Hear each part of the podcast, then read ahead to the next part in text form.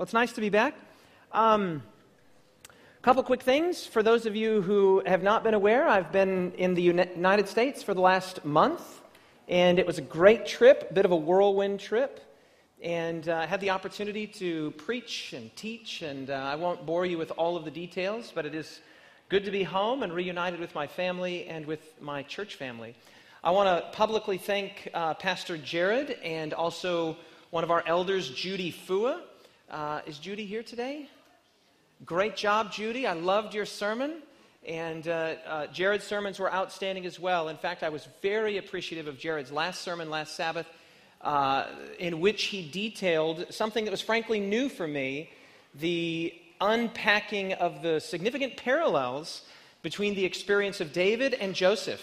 That was new to me. I loved that. And uh, I loved the way that Pastor Jared developed the uh, theoretical, what, what might have been, what could have been if David uh, had resisted the temptation there. Uh, hit the ground running. We had our Shoot the Pastor small group on Thursday night. I see several of you. Daryl, you were there. Great to see people here. I'm still alive, so that's a good sign. We'll resume that.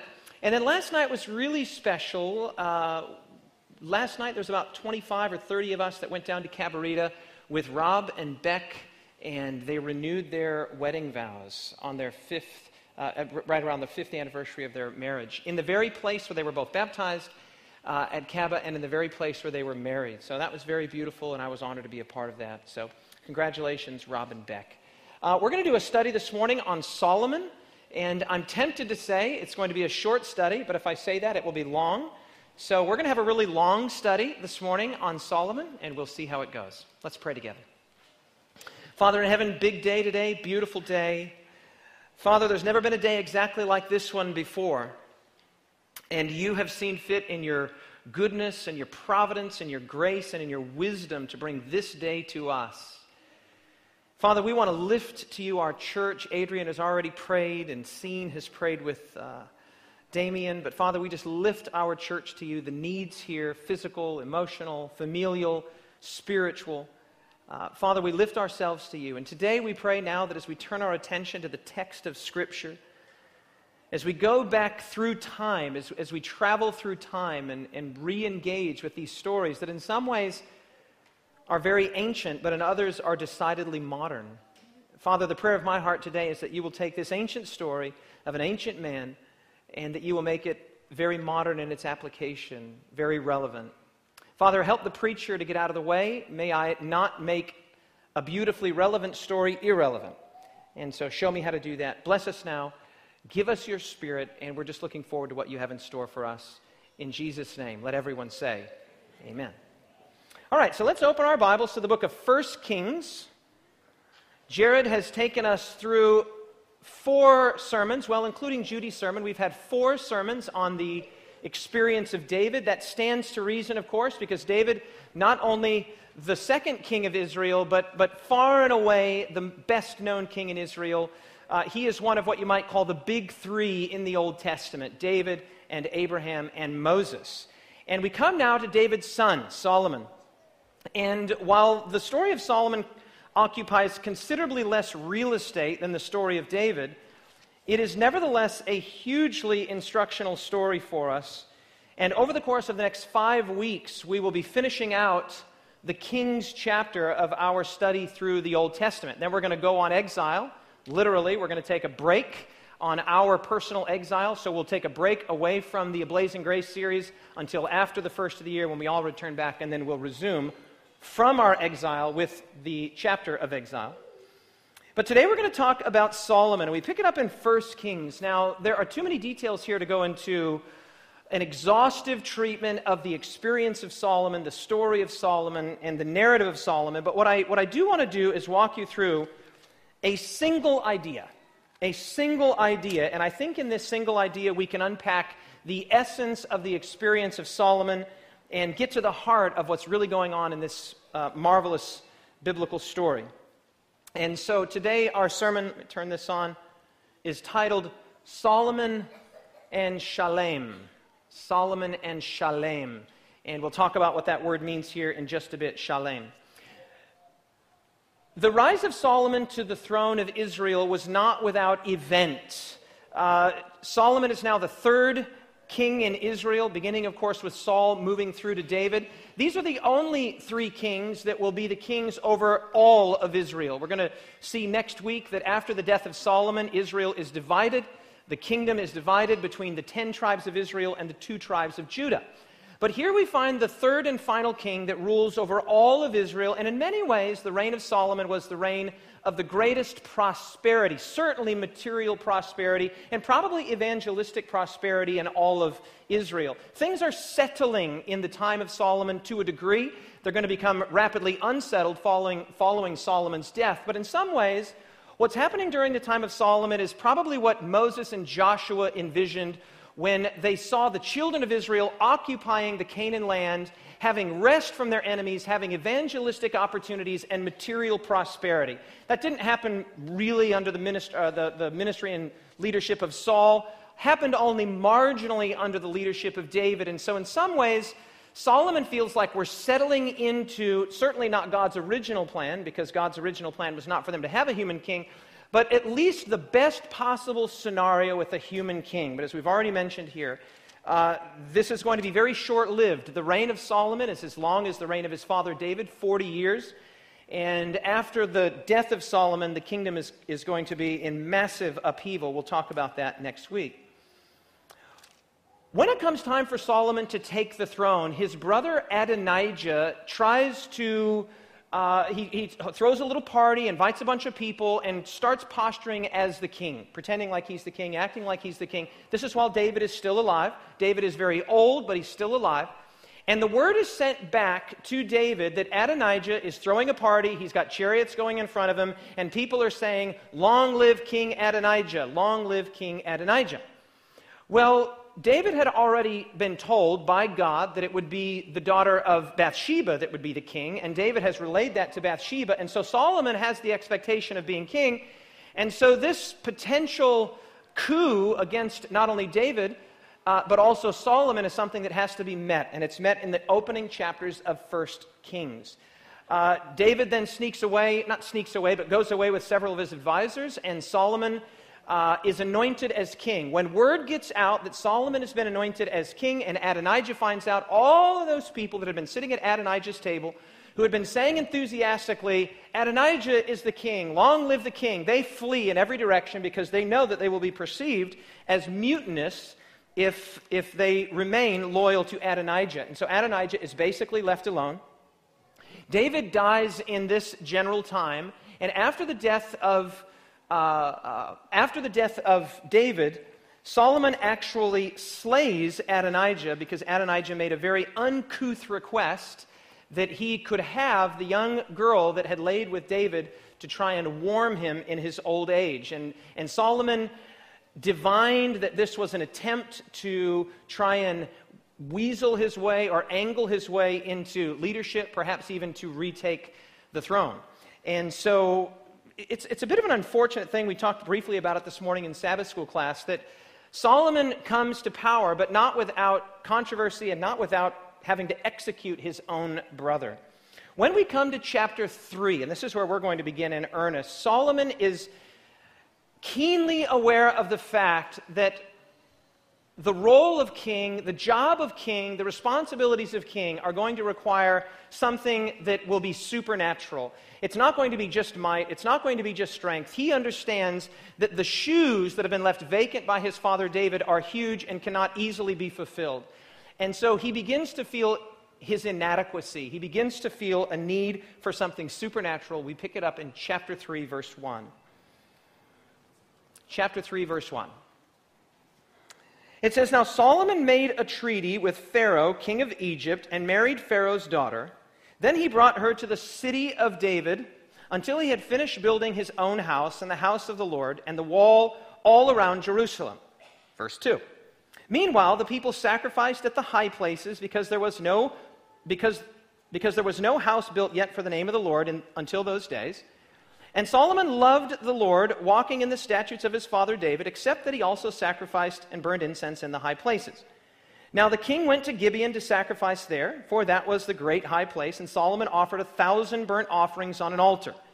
At Gibeon, the Lord appeared to Solomon in a dream by night and said, Ask, what shall I give you? This is the first of two such appearances in which God is going to appear, apparently face to face with Solomon in, in some theophany, where he actually, literally, in some significant way, appears to Solomon. And in this, in this first appearance, he says, Hey, listen, ask for anything and I will grant it. It's a little bit like the genie, you know, I'll give you whatever you wish. And uh, Solomon, feeling his inadequacy, feeling his need, feeling the weight of the, the giant responsibilities that were in front of him, he says, beginning in verse 6, You have shown great mercy to your servant, David, my father, because he walked before you in truth, in righteousness, and in uprightness of heart with you. You have continued this great kindness for him, for you have given him a son to sit on the throne, as it is at this day. The, the humility is just oozing out of the passage here. Verse 7 Now, O Lord, my God, you have made your servant king instead of my father David, but I am a little child. Now, we don't know exactly how old Solomon was at this point. He probably, he certainly wasn't a, literally a child. He's speaking here metaphorically, probably less than about 30 or 40 years old. He says, I am a, a little child in terms of his inexperience, not his chronological age. I do not know how to go out or to come in. And your servant is in the midst of your people whom you have chosen, a great people, too numerous to be numbered or to be counted. Here it is, verse 9, the request. Therefore, give to your servant an understanding heart to judge your people that I may discern between good and evil. For who is able to judge between to judge this great people of yours? Notice the humility. Not my people, not I'm the king, not I'm the son of David, your people.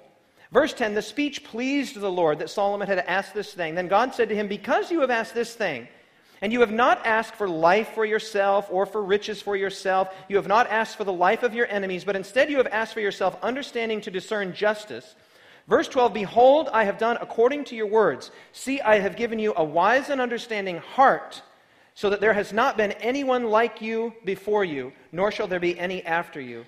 And also I have given you what you have not asked for, both riches and honor, so that there shall not be any one like you among the kings all of your days. And then he goes on to say, well, we'll just read it, verses 14 and 15, finishing out this section. So if you walk in my ways, to keep my statutes, my commandments, as your father David walked, then I will lengthen your days. Then Solomon awoke, and indeed it had been a dream. And he came to Jerusalem, and he stood before the ark of the covenant of the Lord, and he offered up burnt offerings, he offered peace offerings, and he made a feast for all of his servants. Now, if you're paying attention, you will have noticed that the word heart occurs in verse 6, verse 9, and verse 12, and the word heart is at the very center of what it is that Solomon asks for.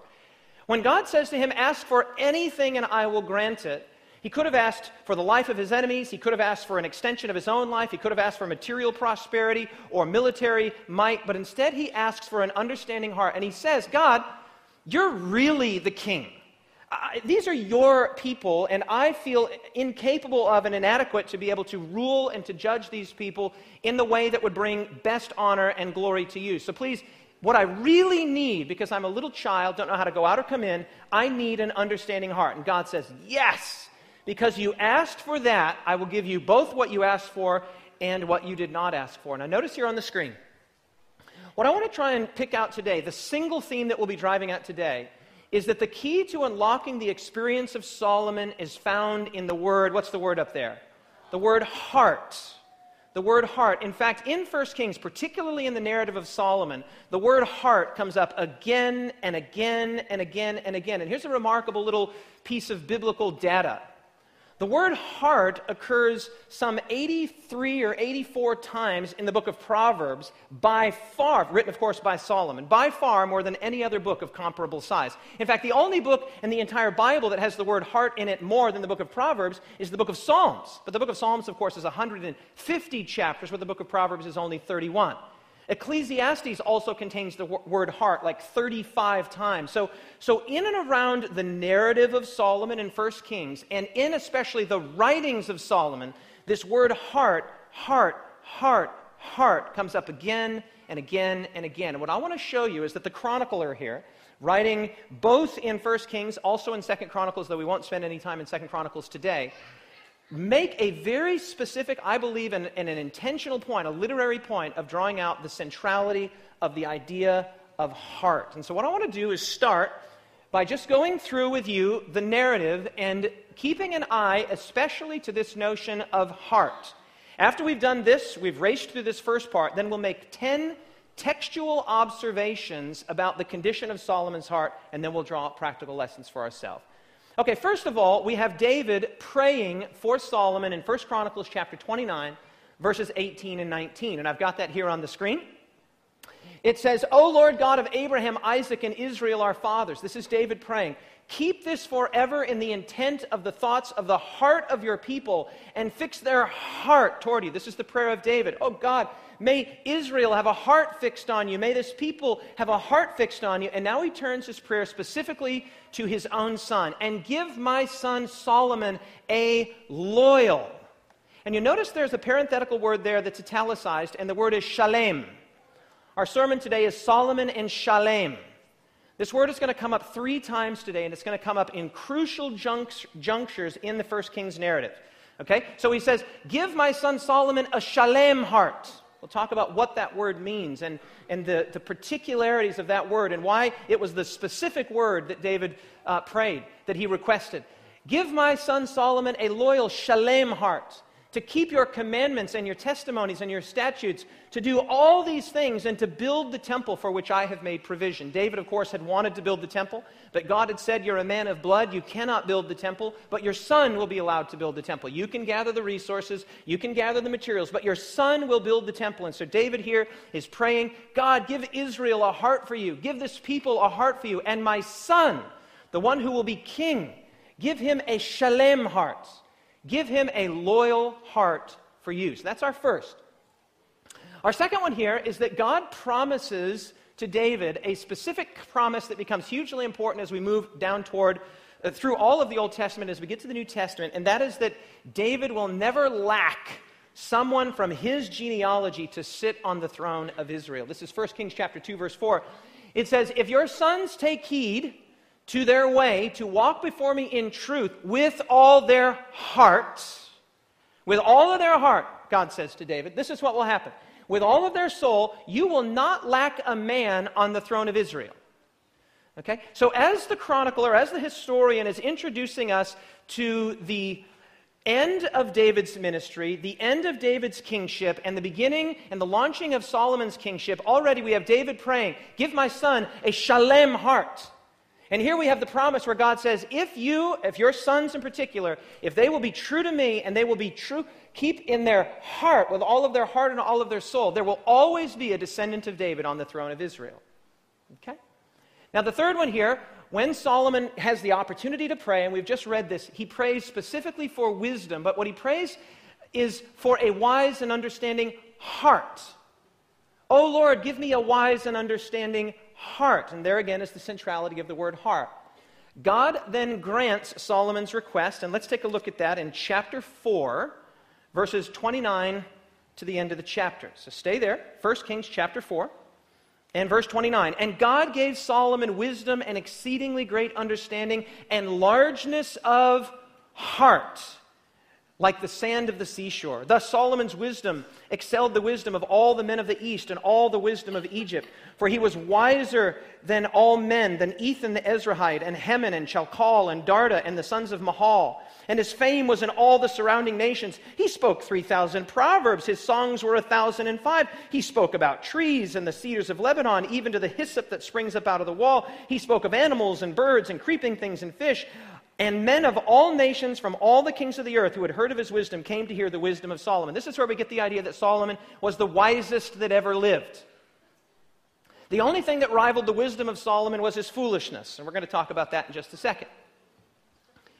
So, what we're introduced to here is Solomon's request for a wise and understanding heart, and then God answers that prayer. And the, the historian says not only did he answer it, but he answered it to such a degree, to such an extent, that the largeness of his heart was like the sand of the sea. Okay?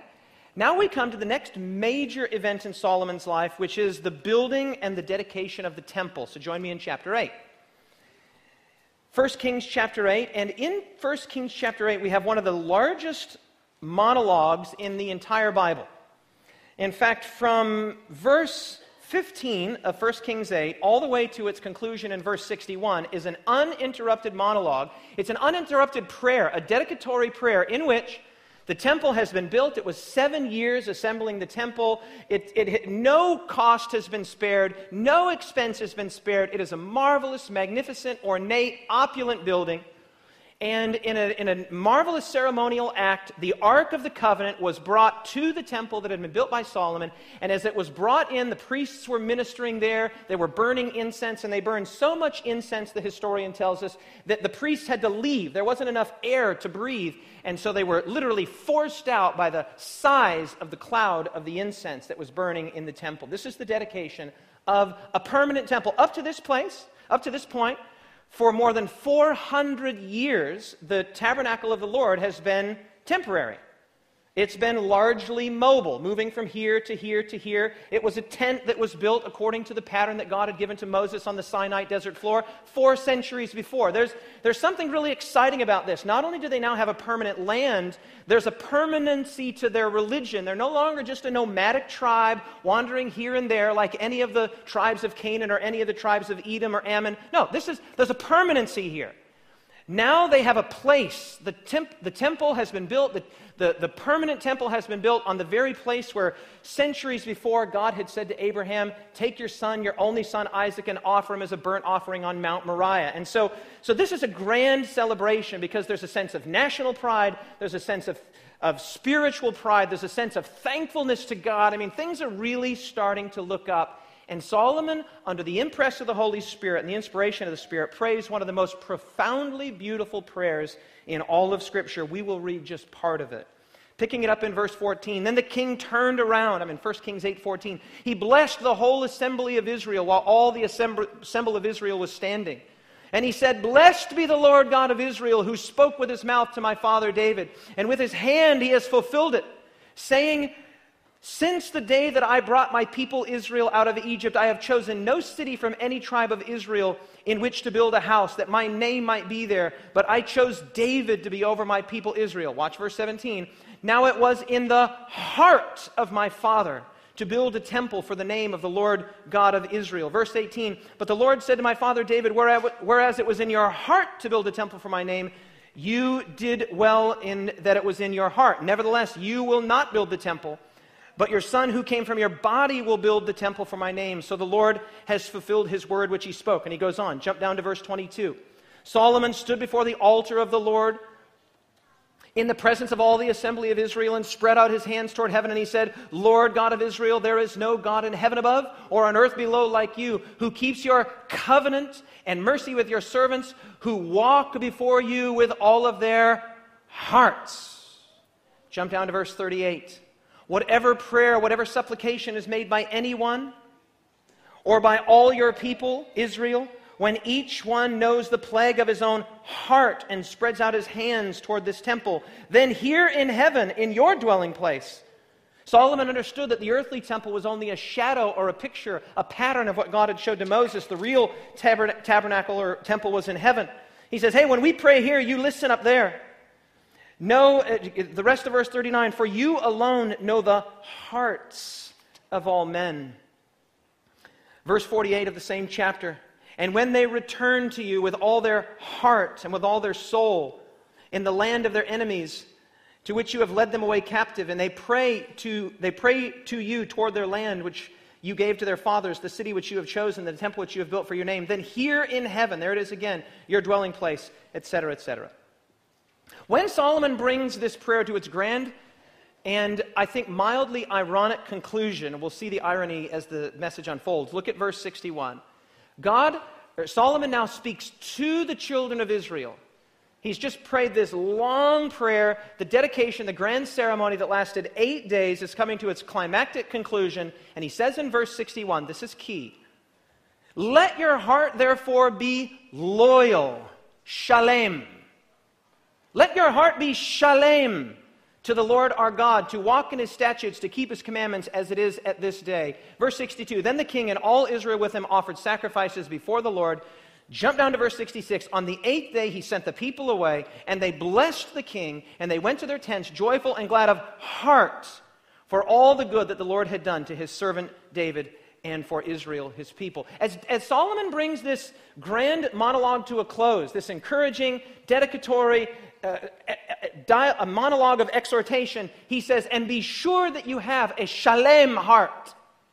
Have a loyal heart to God. Look at this building, man. He made a promise to David, and now it's here in, in brick and stone and mortar and gold, An actual structure is here before us and there would have been great celebration. It says there, after eight days of celebrating, everybody went back to their tent and they just couldn't stop smiling. Man, they were thrilled. God had done a marvelous thing. Solomon had, had not only uh, led out in the building of the temple, but everybody had pitched in, and it was just this feeling of, of national pride, spiritual pride, a sense of accomplishment. But there is an irony here. And the, the irony is tucked away in the, in the final phrase the final line that the chronicler puts in the mouth of Solomon in that final dedicatory prayer, that dedicatory prayer, the final line of that dedicatory prayer, he says, Be sure that you have a shalem heart.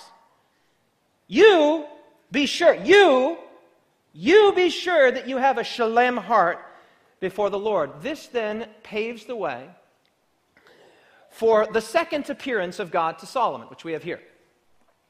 Solomon grants wisdom, the dedication of the temple, and we've got it right here on the screen, I think. 1 Kings 8:61 Let your heart be therefore loyal shalem to the Lord our God to walk in his statutes and to keep his commandments as it is at this day. Now here's the second appearance. And the timing of this appearance is very important. We'll pick this up in just a second, chapter 9 verse 1. And it came to pass when Solomon had finished building the house of the Lord and the king's house and all of Solomon's desire which he wanted to do that the Lord appeared to Solomon the second time. Okay, so the first time he appeared to him back at Gibeon and said, "Hey, listen, what do you want?" He said, I want wisdom. I want an understanding heart. I'm a little child. I don't know how to go out. I don't know how to come in. I want an understanding heart. God said, Absolutely. This is now years later. Solomon has just given this big, marvelous, dedicatory uh, uh, prayer uh, slash dedication that ends with his exhortation to the people of Israel to have a shalem heart. And in this context, God appears. Verse 2, it says, And the Lord appeared to Solomon the second time as he had appeared to him at Gibeon. And the Lord said to him, I have heard your prayer and your supplication. I heard that. I heard all of that, Solomon. And that you have made, that you have made before me.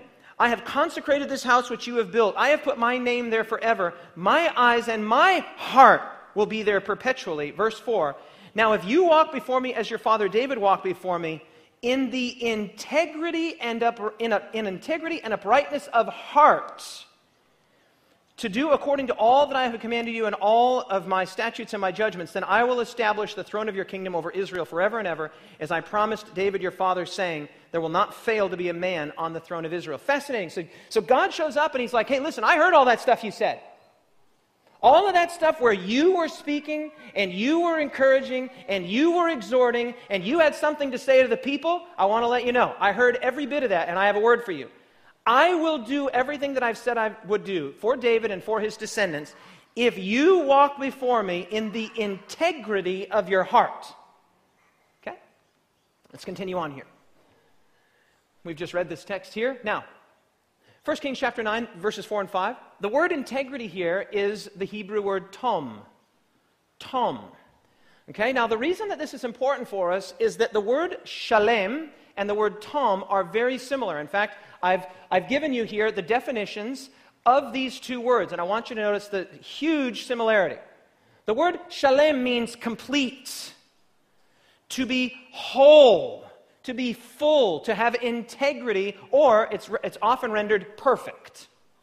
So, so when Solomon brought that dedicatory prayer to a close, he said, Have a whole heart. Have a complete heart. Have a shalem heart. Have a heart of integrity. Have a perfect heart.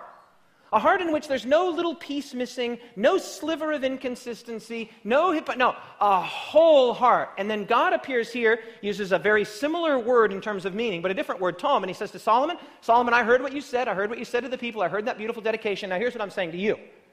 If you walk before me with a tom heart, look at this word complete, full, whole, perfect, basically the same.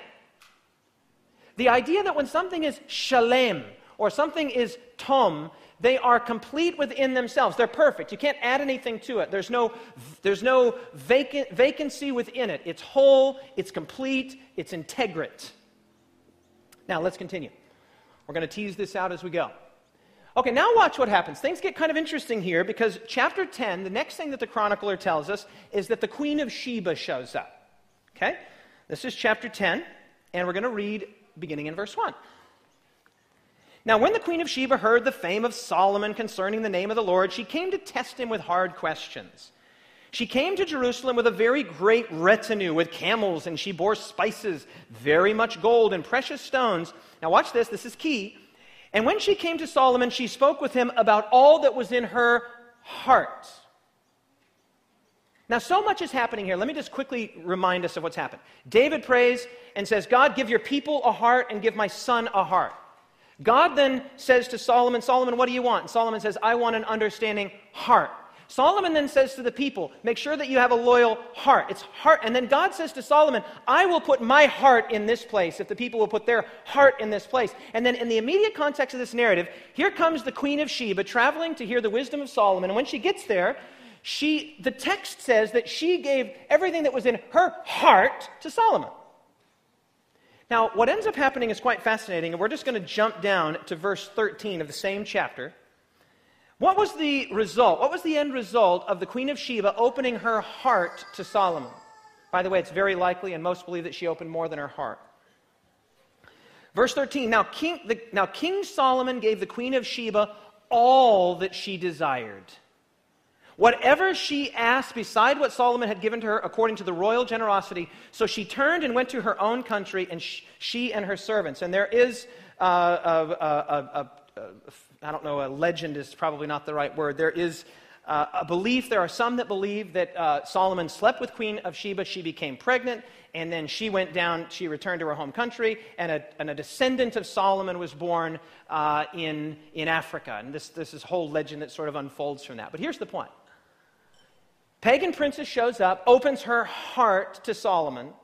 And as we're going to learn in the very next chapter, the chronicler wants to be clear hey, this was not a one off.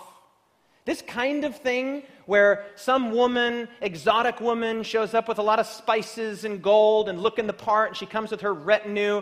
Uh, yeah, this, this, this happened a lot. Look at chapter 11, verse 1. But King Solomon loved many foreign women, so the Queen of Sheba was not the only. Many foreign women, as well as the daughter of Pharaoh.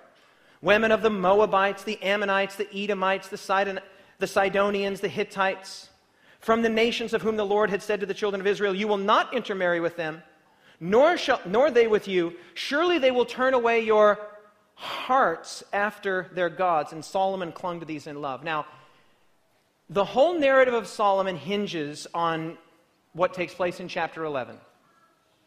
Okay? And you watch how not how many not just how many times, but watch the way in which the word heart is used by the historian. Verse 3.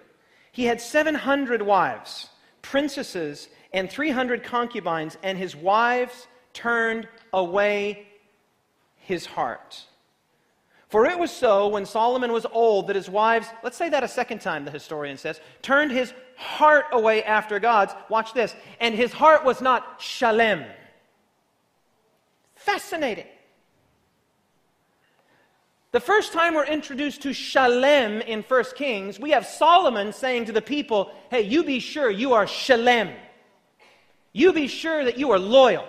You be sure that you are perfect. You be sure that you are complete. You be sure. And God shows up and says, I agree with everything you said. I heard everything you said. In fact, Solomon, if you walk before me with a tom heart, a tom heart, a whole, complete, perfect, sincere heart, I, you will never lack a man, and your, your father will never lack a man to sit on Israel. And then the queen of Sheba shows up. That's chapter 10. And the very next thing that the historian wants us to know is that Solomon's heart regularly went after women. Lots and lots and lots of exotic, beautiful, wealthy, well heeled women. Lots of them to such a degree that the chronicler now says by the way, his heart was turned away. His heart was turned away. His heart was turned away after his wives. Verse 5 For Solomon went after Ashtaroth, the goddess of the Sidonians, and after Milcom, the abomination of the Ammonites. Solomon did evil in the sight of the Lord. He did not fully follow the Lord as his father David did. Then Solomon built a high place for Chemosh, the abomination of Moab, on the hill that is east of Jerusalem, and for Moloch, the abomination of the people. This is remarkable because we know Solomon largely for having built the temple of the Lord, but he also built other temples, places of worship. Certainly not on the same scale or the same grandeur that the temple to Yahweh was, but he has no problem building temples and shrines and buildings for his pagan princess wives. Verse 8 He did likewise for all of his foreign wives who burned incense to and sacrificed to their gods. So the Lord became angry with Solomon because his heart had turned away from the Lord God of Israel, who had appeared to him twice, and had commanded him concerning this thing that he should not go after other gods, but he did not keep what the Lord had commanded him. Therefore the Lord said to Solomon, Because you have done this, and because you have not kept my covenant and my statutes which I have commanded you, I will surely Tear the kingdom away from you and give it to your servant. That's what we're going to talk about next week, Jeroboam. Nevertheless, I will do it. I will not do it in your days for the sake of your father David. I will tear it out of the hand of your son. However, I will not tear away the whole kingdom. I will give one tribe to your son for the sake of my servant David, whom I have chosen uh, for the sake of Jerusalem. Okay, so the Queen of Sheba shows up. Now, this is so interesting. Well, we'll come back to that in just a second. Solomon's foreign women, and then God finally makes a promise to, to Jeroboam. This is quite interesting. I'm just going to throw this in very briefly. We'll talk about this next week. Stay in chapter 11 and jump down to verse 37. Here, the prophet Ahijah speaks to Jeroboam, and he says an interesting thing. This is God speaking through the prophet Ahijah, and look at verse 37. It stands in perfect juxtaposition to Solomon's, the waywardness of Solomon's heart and to his disloyalty. Verse 37. God says through the prophet Ahijah, So I will take you, and you shall reign over all your heart's desires, and you will be king over Israel. This is so interesting. The thing that God says to Jeroboam, the fourth king, he says, You will reign not only over Israel, you will reign over the desires of your heart. This was something that Solomon could not do. Now, let's, let's, let's go through our 10 textual observations. Okay, here we are. We've done that. Here's our 10 textual indicators. Okay. Here's my thesis. I'll give you my thesis and then I'm going to try to support it textually. This won't take long. My thesis is that Solomon never had a shalem heart. He never had a shalem heart until much later in his life. I'm talking early on in his experience. He did not have a shalem heart until perhaps, and, and the chronicler gives no indication of this, we only surmise it from basically Ecclesiastes, um, that he eventually gets converted. Okay? Now come with me back to, stay in 1 Kings, come to chapter 3. Let me show you some interesting little textual indicators, little hints, little subtleties that you could easily race right by. You'd race right by them, you wouldn't even notice them. Okay? The first one's in chapter 3, verse 3. 1 Kings chapter 3, verse 3. Solomon loved the Lord. Oh, yeah, walking in the statutes of his father David except that he, that he sacrificed and burned incense in the high places. Except. What a fascinating juxtaposition. Oh, Solomon loved the Lord. He loved the Lord. He, he loved the Lord just like his father David. Except that he also sacrificed in the high places. I wonder if the same could be said about me. Oh, David Asscherick loves the Lord. Oh, he travels all over. He preaches. Oh, he's written a book. He loves Jesus. He has family worship every day. He loves the Lord. Except. Number two, this is quite interesting. Go to chapter 7. 1 Kings chapter 7. Now, this is so subtle that it might not even be there, but it might be there. It just might be there. Chapter 7, verse 1 Look at the verse just before that, which is the last verse of chapter 6. Last verse of chapter 6 says, And in the 11th year, in the month of Bul, which is the eighth month, the house was finished in all of its details, according to all of its plans. Now, watch this. So it was seven years in building the temple. Verse 7, or chapter 7, verse 1. But Solomon took 13 years to build his own house. Interesting spends seven years building this marvelous tabernacle for the Lord, but spends 13 years building his own house. Why the detail? I believe the chronicler here is showing us that while Solomon did to some degree have a heart that was after God, he never had a heart that was fully God's. Oh, yeah, absolutely. Definitely spent seven years building the tabernacle of the Lord, and definitely prayed that beautiful dedicatory prayer, and definitely used all of the wise administration gifts that God had given to him to do something special. Yeah, yeah, he definitely did all that. Oh, yeah, but he also sacrificed in the high places. Oh, yeah, and he also spent 13 years on his own house. Now, the timing of the second appearance, we've already teased this out. Oh, no, excuse me. The, the, go to chapter 8, verse 61. We've already mentioned this. The final thing that Solomon says there to the people is, have a shalem heart, which leads us to number four. It's, it's, it's more than curious timing that right after Solomon has said to the people of Israel, make sure your heart is loyal, God shows up and says, absolutely, make sure your heart is loyal. You be sure your heart is loyal. Because I heard that nice little sermon you preached because I was sitting in my temple in heaven. I heard that. It's like what the Lord says to me Hey, David, I heard that sermon that you preached.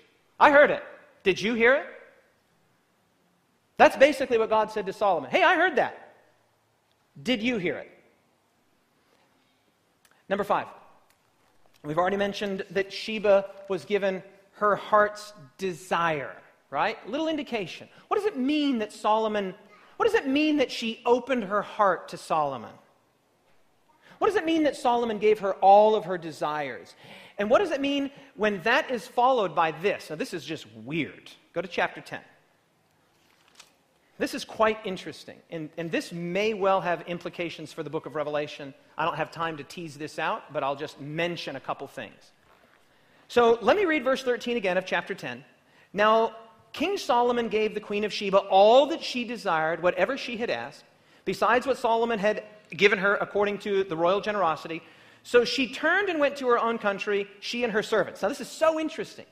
These books were not written without intentionality. They were not written without purpose. And the order and the narrative is fascinating. So, so he makes the dedication. God shows up and says, Hey, I heard what you said, but make sure you hear what you said. Then the queen of Sheba shows up. And then God says, uh, the, the chronicler says that God gave, uh, that Solomon gave everything that the queen of Sheba wanted, all of her heart's desire. Now, watch this. This is so interesting. Verse 14.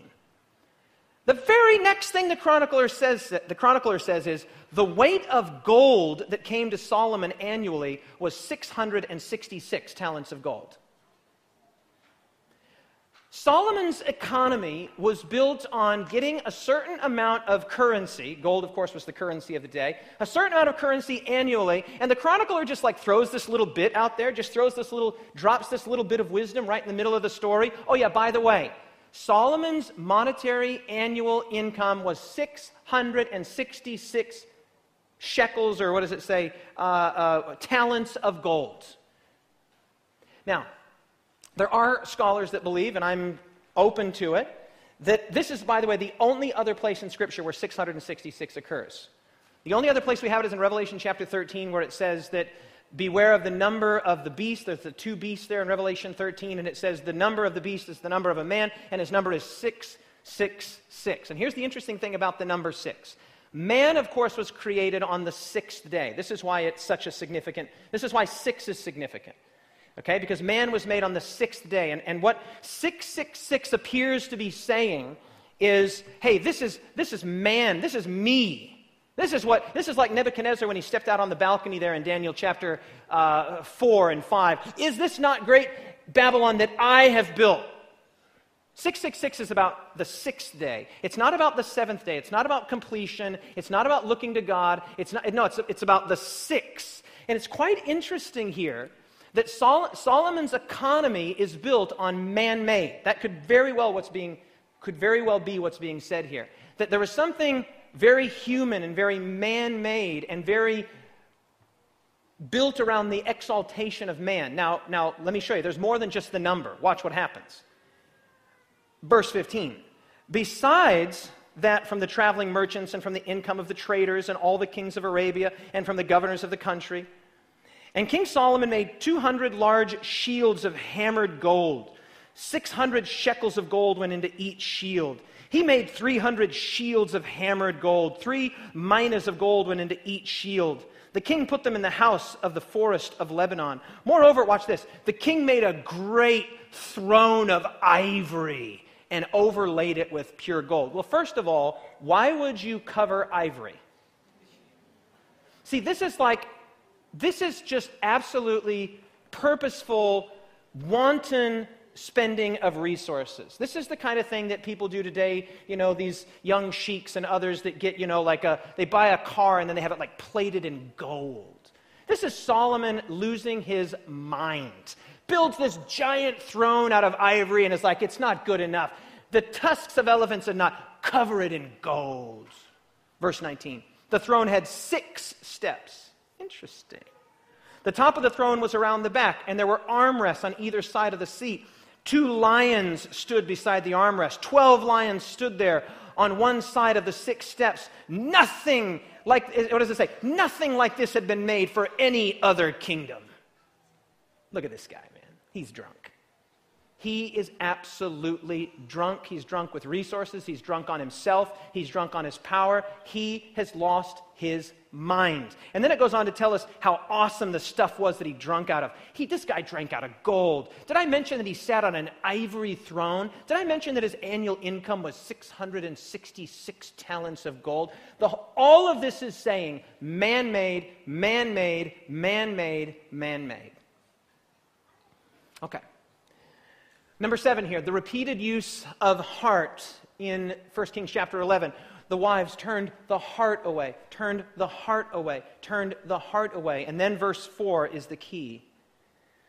For it was so when Solomon was old that his wives turned his heart away after gods, and that his heart was not shalem before the Lord his God, as was the heart of his father David. Then there's this promise to Jeroboam that Jeroboam would be able to rule over his own heart's desire. And then our final text here, and then we close. Look at Asa's heart. This is so interesting. 1 Kings 15. Asa is a king that will come shortly hereafter. This is so interesting. It says of Asa's heart in verse 14, 1 Kings chapter 15, verse 14. The high places were not removed. Nevertheless, Asa's heart was shalem to the Lord all of his days. Three times this word occurs shalem in this narrative. And this is when it occurs. Number one, when Solomon says, hey, make sure you have a shalem heart. Number two, when the chronicler says Solomon did not have a shalem heart because his wives led him away. And then number three, when it says, oh, Asa? Oh, Asa? He had a shalem heart before the Lord. We don't know anything about the throne that Asa sat on. We don't know, we don't know what his income was. We'll talk about Asa a little bit later. So, beloved, here's the takeaway. The, the, the chronicler seems to be driving at a point, and I want to make the point here. The key to unlocking the experience of Solomon is found in the word heart. And here's my suggestion the key to unlocking your own experience is found in the word heart. That's the point. Here's Solomon with all of his grandeur, with all of his pomp, with all of his material prosperity, with all of his wisdom. And at the end of the day, the thing is used to build up his own kingdom, his own harem, his own gold and, and other royal accoutrements, right? All in the name of God. All in the name of the God of Israel. One of the words for shalem is the word peace. It's actually very similar to the word shalom, from which we get the word Jerusalem, shalem. What I've written here is that a divided heart can never be a peaceful heart. When you read the narrative of Solomon, you never get the sense that he's at peace. When we just had our Sabbath school seconds, uh, moments ago, Samuel said something interesting about Solomon. He said he must have been an eccentric. The feeling that I get when I read the narrative is that Solomon is somebody who is not at peace. He's not at peace with himself and he's not at peace with God. He needs more women. He needs more gold. He needs a bigger temple. He needs more sacrifices. No, 500 sacrifices is enough. It's got to be 10,000. He's, he's overcompensating. That's how we would say it. He's overcompensating. Beloved, I want to tell you one of the best places to hide from God is in religion. One of the best ways to hide the condition of your heart is to overcompensate in other areas, and no one will ever suspect. Right? Solomon was God's man. He was the very one who had built God's temple. He was the guy. And yet, at the end of the day, he didn't have a heart that was at peace with God. He didn't have a shalem heart. He was constantly compensating over. He could not reign in his heart, or rather, he would not reign in his heart. And I suppose the lesson, the takeaway here for me, and the takeaway lesson for you, for all of us, is that if our heart is divided, it cannot be a shalem heart. It cannot be a peaceful heart. God either has, this is how I say this, if God doesn't have your heart, he doesn't have anything. If you're returning tithe and God doesn't have your heart, your tithe is useless. It's not doing you any good. You might kid yourself that it's doing the church some good, but at the end of the day, God is, it doesn't, it doesn't need your money. Right? If you're having family worship, right? You're, do, you're family worship, but God doesn't have your heart, men, or your heart, ladies, or if there's dramas in your marriage, uh, here's the point. The takeaway point is, is just so easy, so simple, it barely, scarcely needs to be made. The chronicler makes it himself. You can give God everything, but if he doesn't have your heart, he has nothing. This is what God wants. What God wants from us is our heart. And I can't think of any better place than to end than on this profoundly challenging, beautiful, and encouraging statement from the pen of Ellen White, one of the founders of the Seventh day Adventist Church. She wrote in Christ Object Lessons, page 159 No outward observances can take the place of simple faith and an entire renunciation of self. That beautiful sermon that Solomon preached, God's like, I heard that sermon. Did you hear it? All of that money that Solomon earned and all of that wisdom that he had? I don't know what your religious temptations are. Maybe it's your cultural Adventism. Maybe it's your diet. Maybe it's the fact that you know the Bible or you've been teaching Sabbath school forever or blah, blah, blah, blah, blah. Whatever your particular thing is. Not that there's anything wrong with these. Of course, there's nothing wrong with them. There's a lot right with them. But at the end of the day, if those are not the product of the outflow of a shalem heart, what are you doing, man? What, are, uh, uh, what, what are you doing? God sees. God knows. The outward observances, no outward observances can take the place of simple faith and entire renunciation of self. And then here's the key. But no man can empty himself of self. This is an impossibility. You can't you can't empty yourself of self. Well, well what do we do then? We're, we're in a difficult, impossible situation. Nope. We can only consent for Christ to accomplish the work. Can the church say amen? We, that's all we can do. We can only consent for Christ to accomplish the work. Then the language of the soul will be something like this. This, is, this is, should be the language of our soul, something like this Lord, take my heart because I cannot give it. It's your property. You keep it pure because I cannot keep it for you. Save me in spite of myself, my weak, unchristlike self. Mold me, fashion me, raise me into a pure and holy atmosphere where the rich current of your love can flow through my soul. Beloved, that is my appeal to you today. Jesus is beautiful. He wants your heart. He deserves your heart. Can you say amen to that? But what he wants is your whole heart. And in the context of the narrative of Solomon, what he's after is your shalem heart.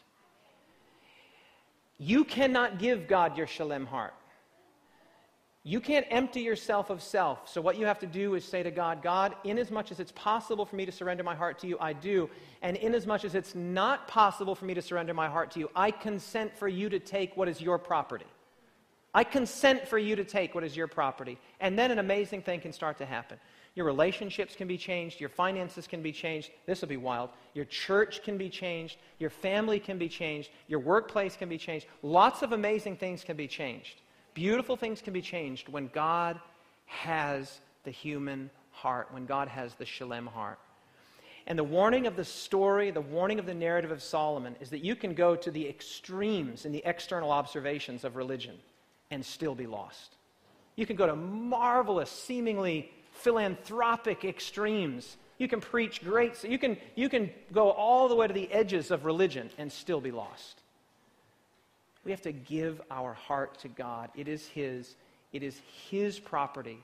And when our heart is fully shalem, when it's fully God's heart through the work that Christ does in us, then and only then can God do the work in us and for us and through us that He longs to do.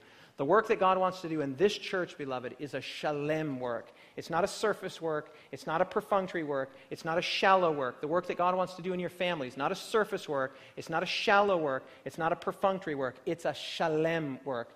Don't be satisfied with the wisdom of Solomon. Say, God, take my heart. It is yours. Let us pray. Father in heaven, it is a privilege and an honor to call you Father. And Lord, when we think about the story of Solomon, we are reminded of a great many things, Father, not the least of which is that intelligence and understanding and wisdom is not enough. Riches are not enough. Industry is not enough. Administrative talents and gifts, not enough. A smooth tongue is not enough. Father, what you're asking for us what you're asking from us is that we just give you ourselves. We give you our hearts. And Father, we are in some significant degree incapable of doing that because of the inherent selfishness of the human heart, which is deceitful above all things and desperately wicked. Father, it doesn't want to yield. And so we ask you to do for us what we cannot do for ourselves and empower us to do for ourselves what we can do for ourselves. And Father, at the end of the day, we're looking to you, we're trusting in you. And we're looking in and trusting in and believing in Jesus that He can do a work in us and for us and through us that we cannot do for ourselves. Father, I pray for the families in this church. I pray for the men and women in this church. I pray for the ministries in this church. I pray for the brand new members, for the visitors, and the long term members. Father, I pray, I pray for the preacher in this church, myself and Pastor Jared that you will give us a shalem heart, a heart that is holy, fully, completely, and perfectly yours. And this is our prayer in Jesus' name. Let everyone say, Amen.